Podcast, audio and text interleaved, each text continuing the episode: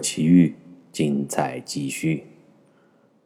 听完上一集，很多人都在猜测今天会不会是最后一集。今天到底是不是呢？当然，只有你听完才会知道。此刻我的时间是午夜十二点半。大家听到午夜，觉得是不是我又要讲鬼故事？没有。我只是觉得在夜晚会有一种特别的感觉，让你讲述故事或者聆听别人都会有不一样的感觉。它能够让你的内心真正的平静下来，没有白天的喧嚣和忙碌，有的只是最真实的自己。上一集我提到了。最后一天，在布拉格，我独自闲逛，去到了河边，遇到了一对拍婚纱的人。啊，不是拍婚纱的人，是拍婚纱照的人，是一对韩国人嘛？那韩国人呢，就非常的有礼貌，对我连连的弯腰鞠躬。我呢，吓得就离开了那个地方。其实也不是吓得离开了那个地方，是因为我要把位置腾出来。给他们照相吧。离开了婚纱取景地呢，我就继续往河的上游走。那么今天我们继续游走布拉格。我发现呐，越是远离游客聚集的地带，越是感觉来到了另外一个世界。再著名的旅行胜地，其实也不过就是当地老百姓的赖以生存的土地呀。因为每个人都是普通人嘛，普通人在自己的土地上生活，那么其他的陌生人在你的土土地上游走或者旅行，我们每个人都在这样的身份当中去交换着。我想起了在成都，我经常路过宽窄巷子，外地的朋友可能听过成都的宽窄巷子还是比较有名的嘛。永远的游客爆满，人头攒动。我从旁边路过嘛，就经常会听到旁边的这个居民楼的大妈里啊，就在讨论，并且投来很不屑的目光。他们就说：“哎呀，不就是两条巷儿嘛，不晓得有啥子耍头一天那么多人，挤不挤嘛？”那么，对于有些大妈呢，这两条巷子可能。也许就是他们一辈子的世界，但是对于世界，他们就是巷子里的一道身影，影子的投射只存在于时代的阳光里，在岁月的变迁中，普通人的痕迹连光影都不曾留下。我现在在布拉格呢，就是毫无方向的穿过一条条布拉格大街，完全没有任何的目的。我在公园草坪的长椅上休息，看着眼前遛狗遛娃的捷克人匆匆地走过，听着头顶树梢鸟儿飞过，踩着树叶扑打着翅膀的声音。街道上的电车依然穿梭而过，只是不见了阿拉伯小伙子的踪影。我静静地享受着这一切，仿佛……已经回到了相隔遥远的故乡，空间的概念渐渐的模糊。无论你来自哪里，或坚守故土，终身从未远行；或走遍天涯，踏遍四方，是否荣归故里，还是终老他乡？在时间的长河中，我们都是微不足道的一粒尘埃。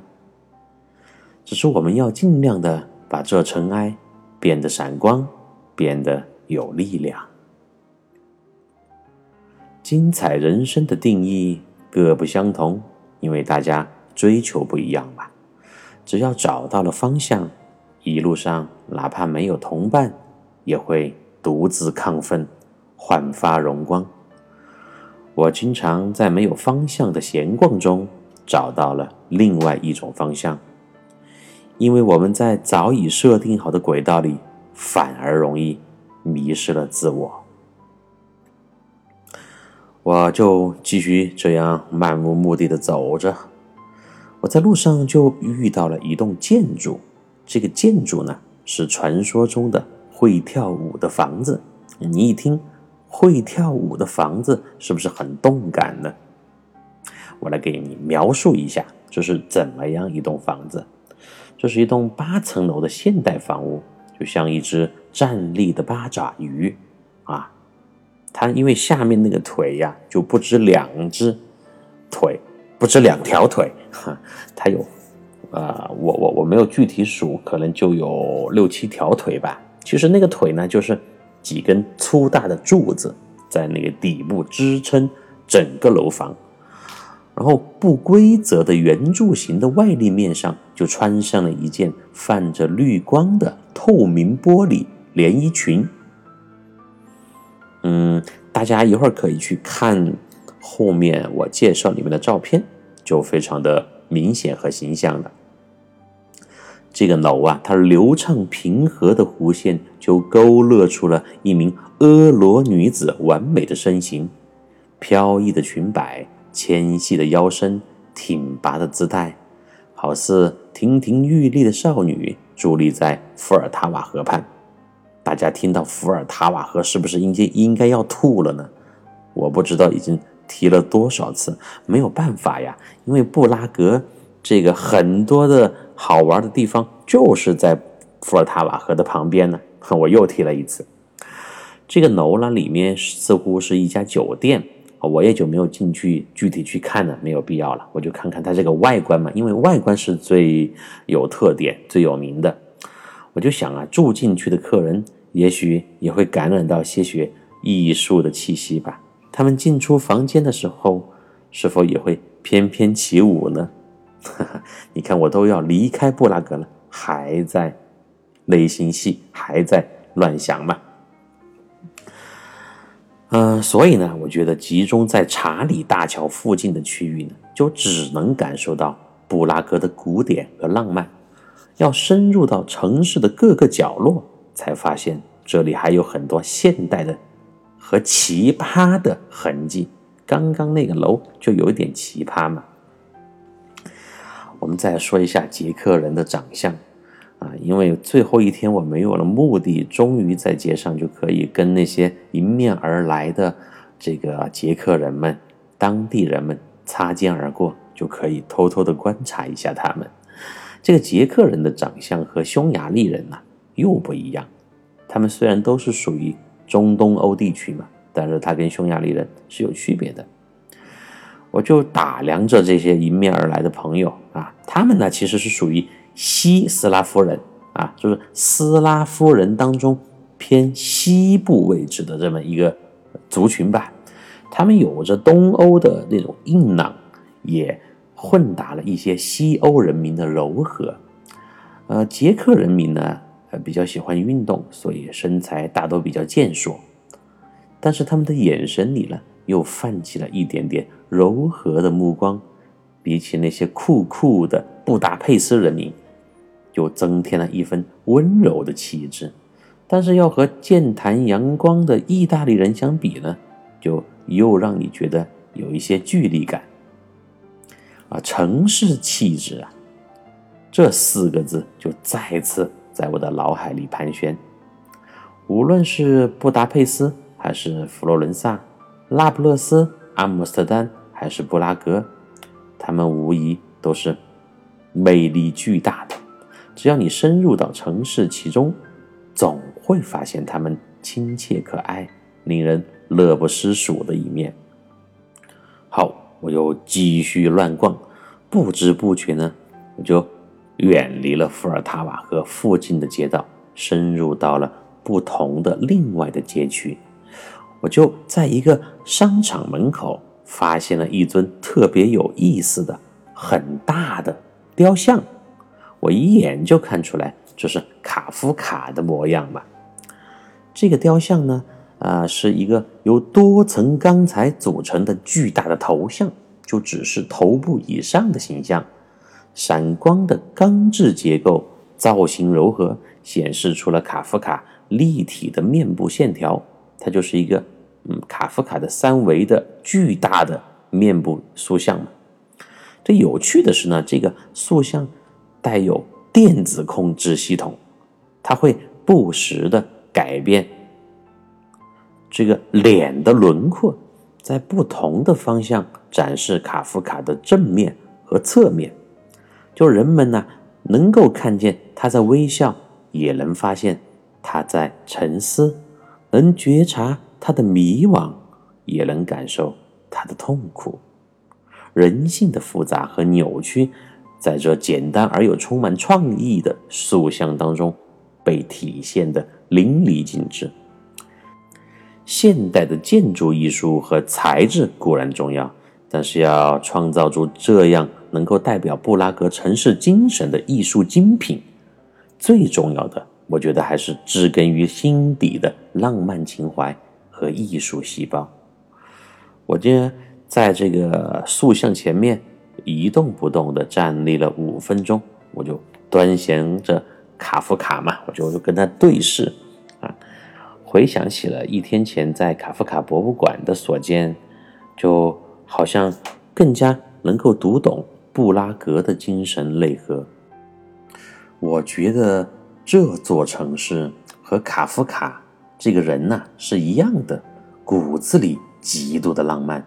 但是又存在着多重人格的特点，身体里的张狂想尽力的突破自己的外壳，却又怀着一颗惧怕现实里残酷一面的内心，不停的挣扎着，呐喊着。这种充满张力的特性充斥在这一片土地的上空，直到永远。中午时分。我就偶遇一家中餐馆，回忆起来，这是本次旅途当中我第二次吃中餐。我走进去就发现坐得满满当当的布拉格人民正在津津有味地品尝着中华美食。这是一家啊，基本上没有游客的中餐馆，基本上都是呃当地人在那里吃饭。我点了一份炒河粉，那老板呢投来。会心的微笑啊，小伙子可以回电啊，因为这个炒河粉这个菜呢，做法比较保险啊，怎么样呢？它都不会至于太难吃嘛。我就和老板呢又闲聊了几句，和在很多地方见到的华人餐厅一样，只要够勤劳，远远超出温饱。就是说，你只要够拼啊，这个赚的钱呢，肯定是大大的。啊，我们中国人在国外开餐馆啊，其实很很好嘛，你赚的是欧元、美金，回到国内消费，用的是人民币，这个汇率一来一往，很划算的嘛。嗯，我就很好吃啊，这个炒河粉，一个可能本来手艺不错，另外一个呢，确实又有几天没有吃到过。比较带油味儿的东西了，当然辣椒酱也是少不了的嘛。啊，再一次尝到了祖国的味道，就更勾起了我对四川美食的向往，就想到了家乡的好吃的。首先在我大脑里蹦出来的就是家乡的烧烤。说到四川的烧烤呢，各位朋友可能也有所耳闻。但是四川的烧烤呢，它也有派别的，呃，比较典型的有这么四个地方的烧烤代表，我可以简单的介绍一下，啊，有西昌的烧烤、宜宾的烧烤、乐山的烧烤，还有乐至的烧烤，呃，我还是简单的说一下他们几个的区别吧，啊，西昌的烧烤呢，主要就是我们说的叫火盆烧烤。啊，就是一个很大的盆子里面，然后很大坨的川起肉，那个竹签签很长哈。你可能吃吃那个西昌烧烤时候稍不注意，你还剁到旁边的人，还要伤到别个啊。这种烧烤的特点呢，就是豪爽豪放啊，典型的体现了大口吃肉、大碗喝酒的特点。而且那个火盆嘛，就火一直比较旺。呃，氛围也特别好，就跟那个吃火锅一样，边吃边烤着啊，就大签签大头肉。好，宜宾烧烤呢，就是体现了另外一种风格。宜宾最有名的就是粑粑烧啊，粑粑烧大家听过啊？啊，粑粑那肯定在四川话当中呢有歧义，因为粑粑在四川话中有屎粑粑的意思，就有屎的意思。但是这个地方的粑粑呢，并不是拉粑粑的粑粑啊，这个地方的粑粑呢，就是一把一把的拿到手上，很小把小把的烤。这个宜宾粑粑烧的特点呢，呃，其实就是因为它这个肉很小，穿得很细，呃，烤得非常的入味儿，就一直这个那个烤肉的人呐，就拿了在这个火炉上不停的翻滚啊。粑粑烧当中最好吃的就是呃牛肉，还有就是五花肉，那个五花肉简直巴适得不得了啊！来四川的朋友可以尝一下。我个人比较偏好的是宜宾的。那个烧烤，但是实际上那个把把烧呢，它的起源地不是在宜宾，呃，是在云南的昭通。那昭通呢，它因为它离四川很近嘛，后来就传到了这个四川的宜宾。那在宜宾呢，就把它发扬光大了。这是第二个派别。呃，第三一个派别呢是乐山的烧烤。乐山大家听过吧？乐山大佛，天下闻名。呃，乐山的吃的呢是特别有名，有那个翘脚牛肉，嗯，然后豆腐脑等等啊。我现在说的是烧烤，我们就不偏题。乐山烧烤的特点呢，主要就是用料特别的足。乐山烧烤他们这个烤法呢，它就跟这个宜宾和西昌的还有点不一样，它大多数都是用的是电烤。但是它的那个配料啊，就我们四川说的这个调料，呃，特别的充足，呃，但是呢，就任何烧烤里面肯定都少不了一点，就最地道的烧烤一定要有干碟子，就干碟子，那个干碟子里面呢，一定要有呃黄豆面面、花生米米，还要有干海椒面面，就是那个干辣椒粉啊。呃，这个吃起来特别带劲，其实也不是特别辣啊。很多外地的朋友到了四川，觉得是不是？哎，你们这东西太辣了，辣的个屁儿痛，就就有点害怕。实际上呢，你吃习惯了四川的辣椒，因为它是香辣嘛，你还戒不掉。因为我有比较多的外国朋友，最开始也是很怕辣的，但是后来他们在四川生活时间长了以后呢，就对辣椒上瘾了。因为四川嘛也是比较潮湿的，那个吃辣椒对其实对身体也有好处，尤其是在冬天。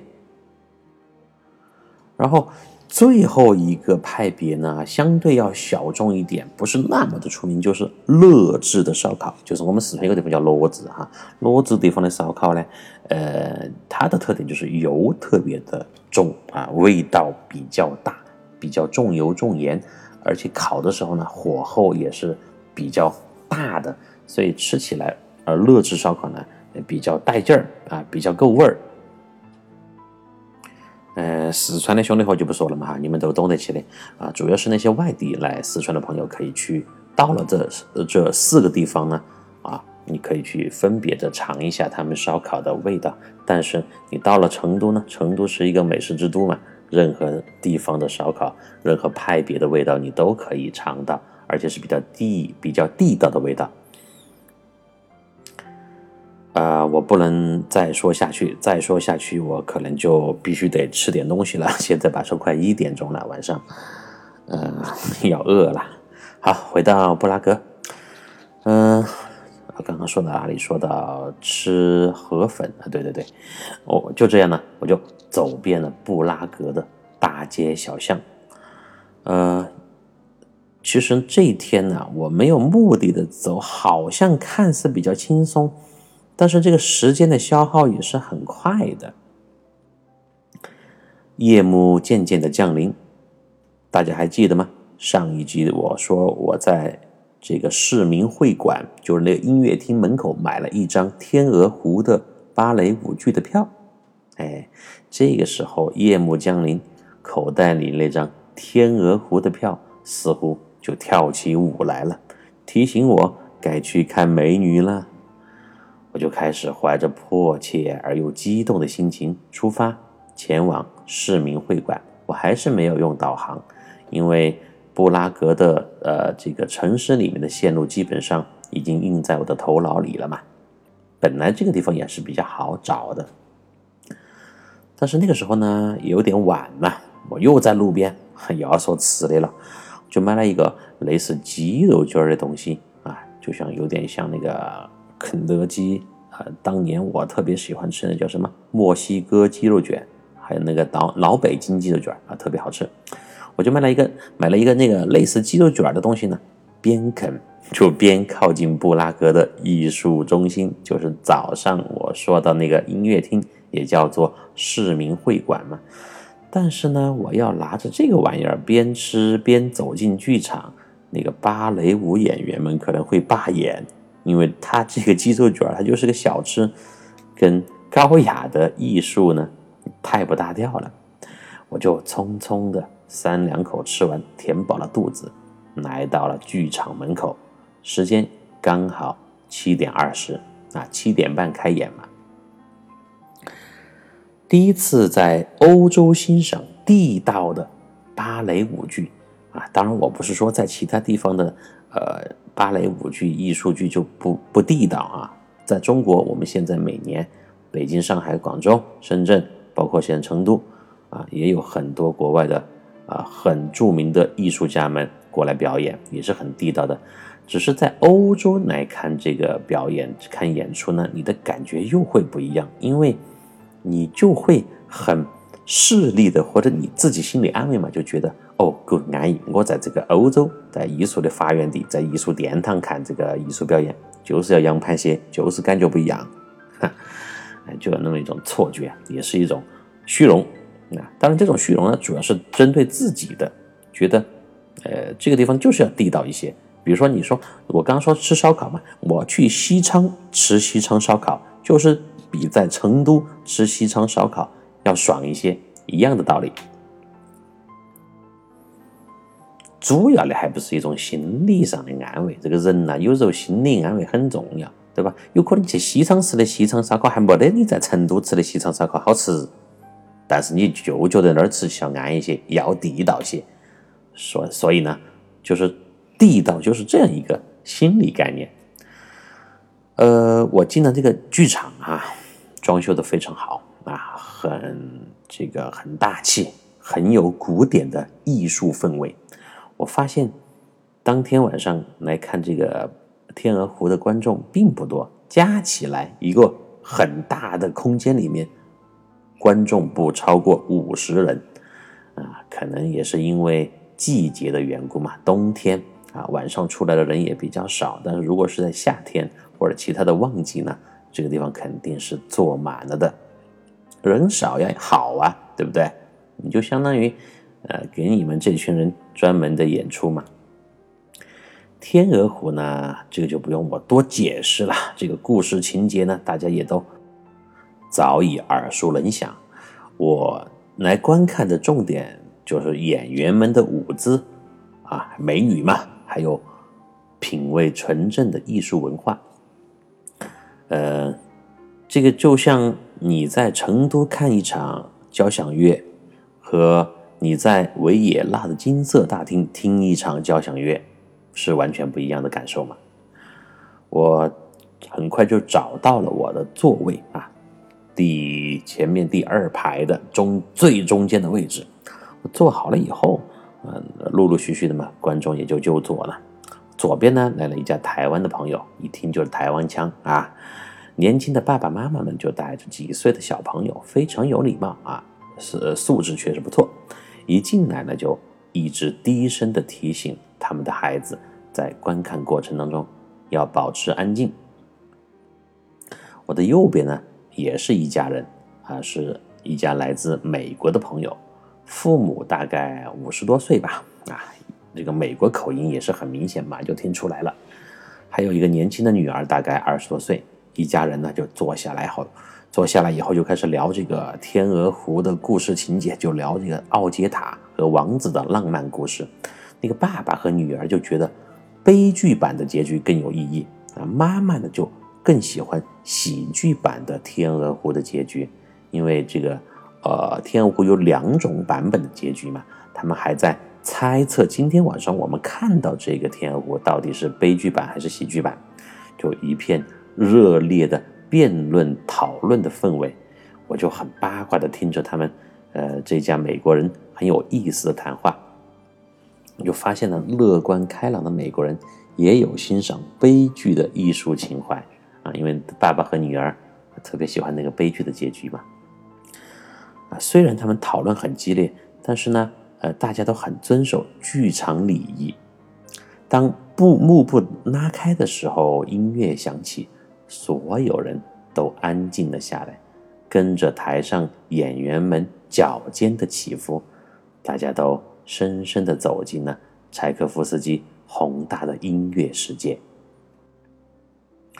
随着剧情的推进和演员们精湛的舞技，阵阵发自内心而又很有节制的掌声。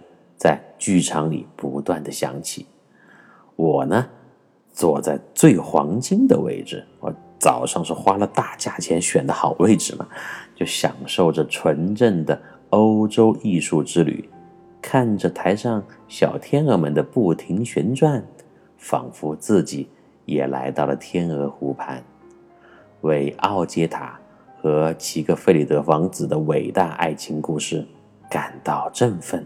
同时，又为他们命运多舛的遭遇深深的揪心，我就入戏了嘛。来到了第三幕，第三幕是呃非常精彩，也是最具有戏剧性的一幕。这一幕是怎么样的？我简单的说一下这个情节哈，就是待选王后的各国佳丽云集在城堡的舞厅中，王子就男一号。必须要从中挑选出一位未婚妻，公主们就为了讨王子的欢心，纷纷献舞。可是王子的思绪呢，不在他们身上，因为王子早就心有所属嘛，他就喜欢，呃，他在湖边遇到的那个小天鹅，也就是美丽的奥杰塔。王子呢，就拒绝做出选择。这个时候，响亮的号声响起，宣告来了两位没有受到邀请的客人。这两位人呢，就是魔王，就是男的反一号啊，反面角色魔王罗斯巴特伪装的使臣和他的女儿奥吉利亚。罗斯巴特呢，就把奥吉利亚变成了奥杰塔啊，就是王子真正喜欢的那个公主。王子就。被貌似奥杰塔的不知身份的来访者迷住了，他就以为那个舞池当中跳舞的就是他那位天鹅公主。正当王子和假冒公主，就那个歪货啊，就是那个装的那个女的，正当他们两个共舞的时候，真正的奥杰塔在窗口就出现了。他就祈求王子记起曾经对他的誓言，但此时这个王子已经被魔王的符咒迷惑分神了，就遭蛊惑了嘛，分不清那个是真，那个是假了。啊，这个就使我想起了我们在《西游记》当中的真假美猴王那一集，对吧？好，继续讲。王子呢，就在魔王的要求下举手。对奥吉利亚许下爱的誓言，就是那个假扮的公主。魔王的阴谋呢就得逞了。奥杰塔绝望的呼喊离去。哎，哥，你看，你不要我了，你不要我了，你要他。哎呀，我伤心了，我走了。此时就电闪雷鸣，舞厅里一片混乱不堪。王子绝望醒悟过来，但为时已晚。他已经对别人再次承诺了爱的誓言。啊，我们看那个时候那个誓言呢是特别的重要。你只要对人家发了誓，许诺要娶别人，你就不能更改。哪像现在，对不对？再赌这发誓的，今天爱你爱得不得了，明天拜拜就分手了。好好，我们不能太出戏哈，回到剧中来。受到欺骗的这个王子就冲出去寻找真正的爱人奥杰塔。这个时候呢，剧情就达到了整剧的高潮，所有人都全神贯注的关注着接下来的故事发展。就在此时，坐在我前面那一排的观众当中，就爆发出了一声响彻天际的笑声，哈哈哈哈哈哈整个剧场就好像暂停了几秒钟。除了演员们啊，演员们是非常专业的，这些专业素养极高的艺术家们就完全没有受到任何影响，什么都见过了，就继续他们的表演。可是我们这一排的观众朋友们就有点压不住火了，因为在欧洲呢，观剧礼仪和观赛礼仪都是非常的严格的，尤其是在古典音乐会呀、网球啊。还有斯洛克斯洛克台球的现场，啊，就哪个时候鼓掌，哪个时候安静，鼓掌的这个大小声音是怎么样的，节奏应该怎么样，都是非常有呃这个讲究的，有严格的规定的吧？就是在观看剧的时候，怎么会有人出现这么粗鲁的举动呢？这个笑声呢，就是坐在我左前方的一名年轻女子发出来的。我就，她笑完以后，我就借着台上的射下来的光线仔细一看，我才发现这也是一家子。因为开演之前嘛，我只是在注意我的左边坐的台湾人，右边坐的美国人，但是忽略了前面的是坐的什么人，只是呃当时觉得前面有人嘛，也没太在意。呃，这一家人呢，五个人，啊，五个女同胞都是女的。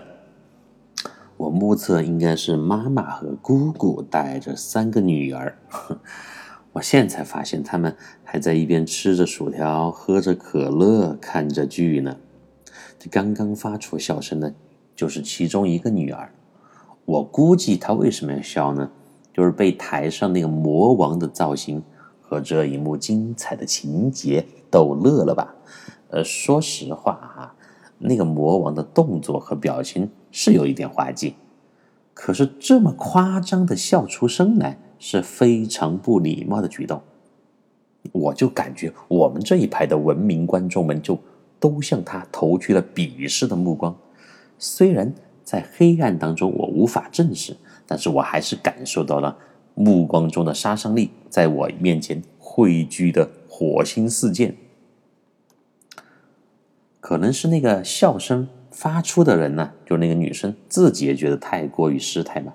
我看见她也很不好意思的低下了头，但是我猜测呢，她还想继续笑。大家都有那种感受，你的笑点上来以后，嗯，你突然让你停止，你是很难受的嘛。你必须要把那一阵笑完，你笑不完你就憋在心里嘛。所以那个女生就一直用围巾就强行堵住了自己的嘴。哎呀，可憋坏了这姑娘！我见状呢，也差点笑出声来，但是我是稳住了的啊！我就深吸了一口气，把笑声活生生的吞了回去。这种时候可不能给中国人丢脸啊！这个事情呢，我我我想说的就是，呃，有的时候我们固有印象啊，觉得我们中国人素质比较差，对不对？到处都呃闹哄哄的。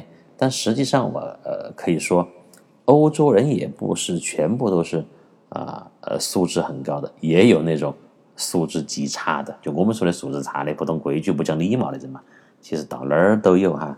只是可能我们中国人因为基数比较大，而且平时有时候呢，在国内有些时间、有些习惯比较散漫啊，就就给人留下了这样一种印象，嗯。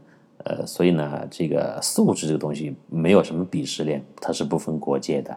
但是在就是这样一个观看芭蕾舞剧的场景当中呢，呃，确实那个女生她是比较失态的啊。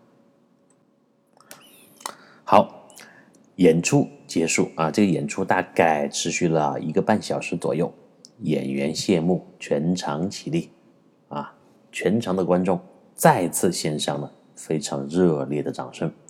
当女一号扮演奥杰塔的美女弯腰致意时，我的手拍的格外的用力。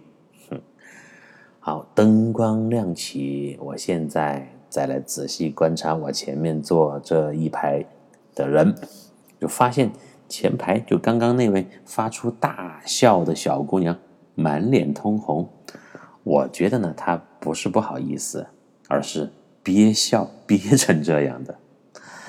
我听出来了，前面这五位女士来自西班牙。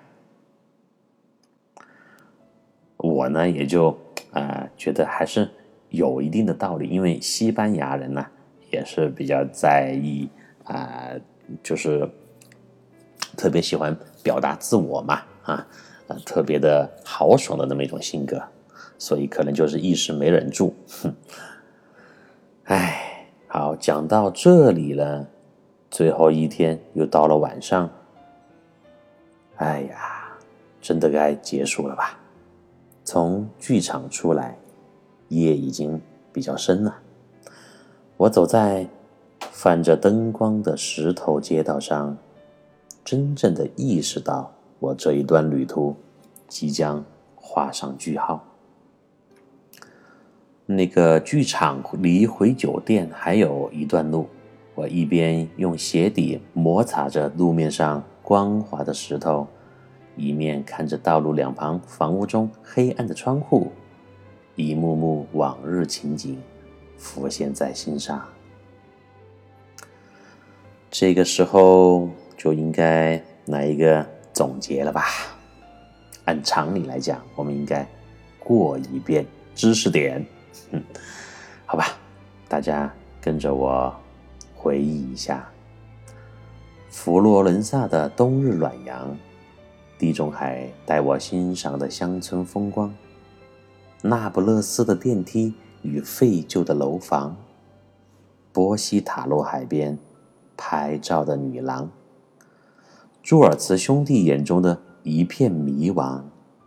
布达佩斯郊外小镇的雪夜游荡，渔人堡观景台的远处眺望，阿姆斯特丹运河的源远流长，帆船大酒店午夜三点半的怪异脸庞，安道帅哥忧郁地对着我诉说着衷肠，安大爷宽大的三层楼房。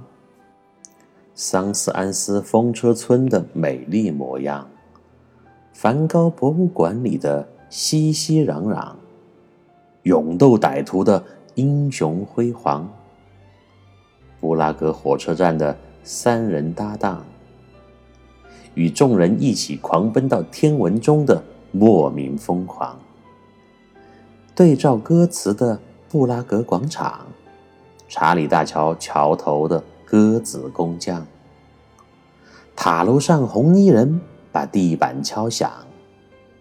桥上老男人乐队的欢乐歌唱。卡夫卡迷幻的生命长廊。浪漫星巴克的最美夕阳。圣维塔大教堂的昔日火光。阿拉伯小哥的神秘亮相。天鹅湖舞台上的艺术殿堂，这半个月来的一切的一切，都往日情景重新浮现。我就这样一边走一边回忆着，不知不觉就来到了酒店的门口。我满意的一笑，掏出房卡，进门看着舒服的大床。用一场平静的睡眠来结束这梦幻的一程。唉，四国奇遇看似灿烂，但也短暂；觉得奇幻，却也一去不复返。第二天天亮，收拾好行囊，去往机场的路上，我扶着大巴车上的栏杆。看着车窗外渐渐远去的布拉格，没有任何的惆怅，静静的告别，在心底又开始策划下一次的胜利大逃亡。相濡以沫，不如相忘于江湖。各位，有缘再见啦！春天的花开，秋天的风，以及冬天的洛阳。忧郁的青春，年少的我，曾经无知的这么想。风车在四季轮回的歌，它甜甜的流转。风花雪月的诗句里，我在年年的成长。流水它带走光阴的故事，改变了一个人。就在那多愁善感而初次等待的青春。